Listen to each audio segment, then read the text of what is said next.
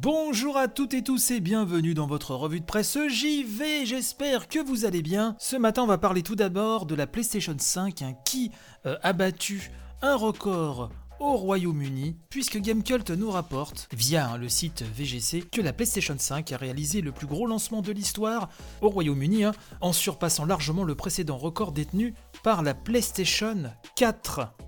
Alors sans révéler au grand jour le chiffre exact, hein, on nous parle donc que le record des 250 000 ventes réalisées par la PS4 en 48 heures lors de son lancement outre-Manche, ça c'était en novembre 2013, et eh bien le record est battu.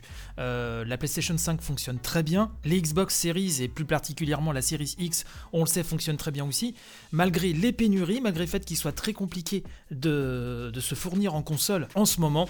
Euh, et ben ces chiffres sont euh, vraiment assez vertigineux. On se demande même quels auraient été ces records euh, si nous n'étions pas en pleine crise du Covid. Alors pour revenir sur la PlayStation 5, euh, au Royaume-Uni, on sait, euh, nous dit le papier, que la version digitale, hein, donc celle qui ne possède pas de lecteur de disque Blu-ray, ne compte que pour un tiers des ventes initiales de la console. Donc on nous dit qu'il va sans dire que les ventes de PS5 sont nettement plus élevées que celles des Xbox Series qui avec 155 000 exemplaires ont tout de même fait mieux que les 150 000 de la Xbox One. Donc un petit peu plus loin, on nous explique aussi que la PS5 a été en mesure de réaliser un meilleur lancement que la PlayStation 4 au Royaume-Uni et aussi en Espagne, ce qui conforte la déclaration de Sony Interactive Entertainment selon laquelle la console aurait effectué le plus gros démarrage de l'histoire de la marque, et donc de facto des consoles tout court.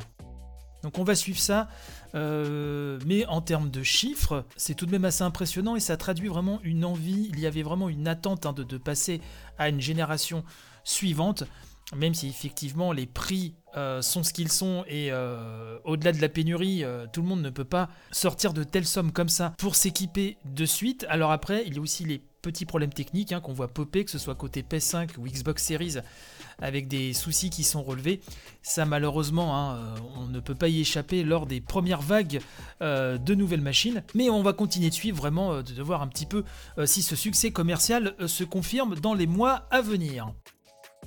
Je voulais vous parler, et là on va aller faire un tour du côté de chez Nintendo Différence, on va parler de Dead Cells, oui, le king du game feel. Hein. Dead Cells, vous le savez, hein, euh, c'est régulièrement mis à jour, avec des mises à jour gratuites et parfois payantes, et là, c'est un deuxième DLC payant qui a été annoncé. Le premier, souvenez-vous, s'appelait The Bad Seed.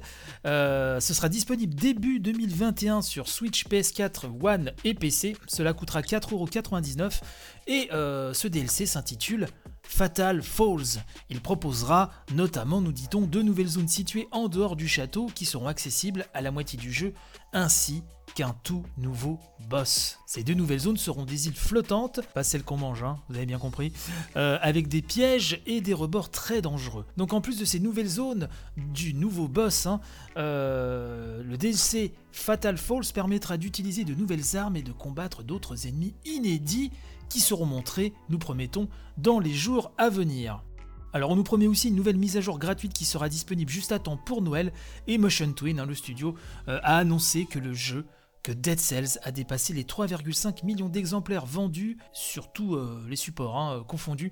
Euh, ça fait vraiment plaisir qu'un jeu d'une telle qualité, hein, je vous invite vraiment à vous y lancer, euh, à vous plonger dedans si, vous ne l'avez pas encore essayé. C'est euh, voilà, c'est vraiment une merveille absolue. Voilà ce que je voulais vous dire pour aujourd'hui. Euh, je vous souhaite une très bonne journée. Je vous donne donc rendez-vous demain pour terminer la semaine tout en souplesse et tout en beauté. Portez-vous bien et à très très vite. Bye bye.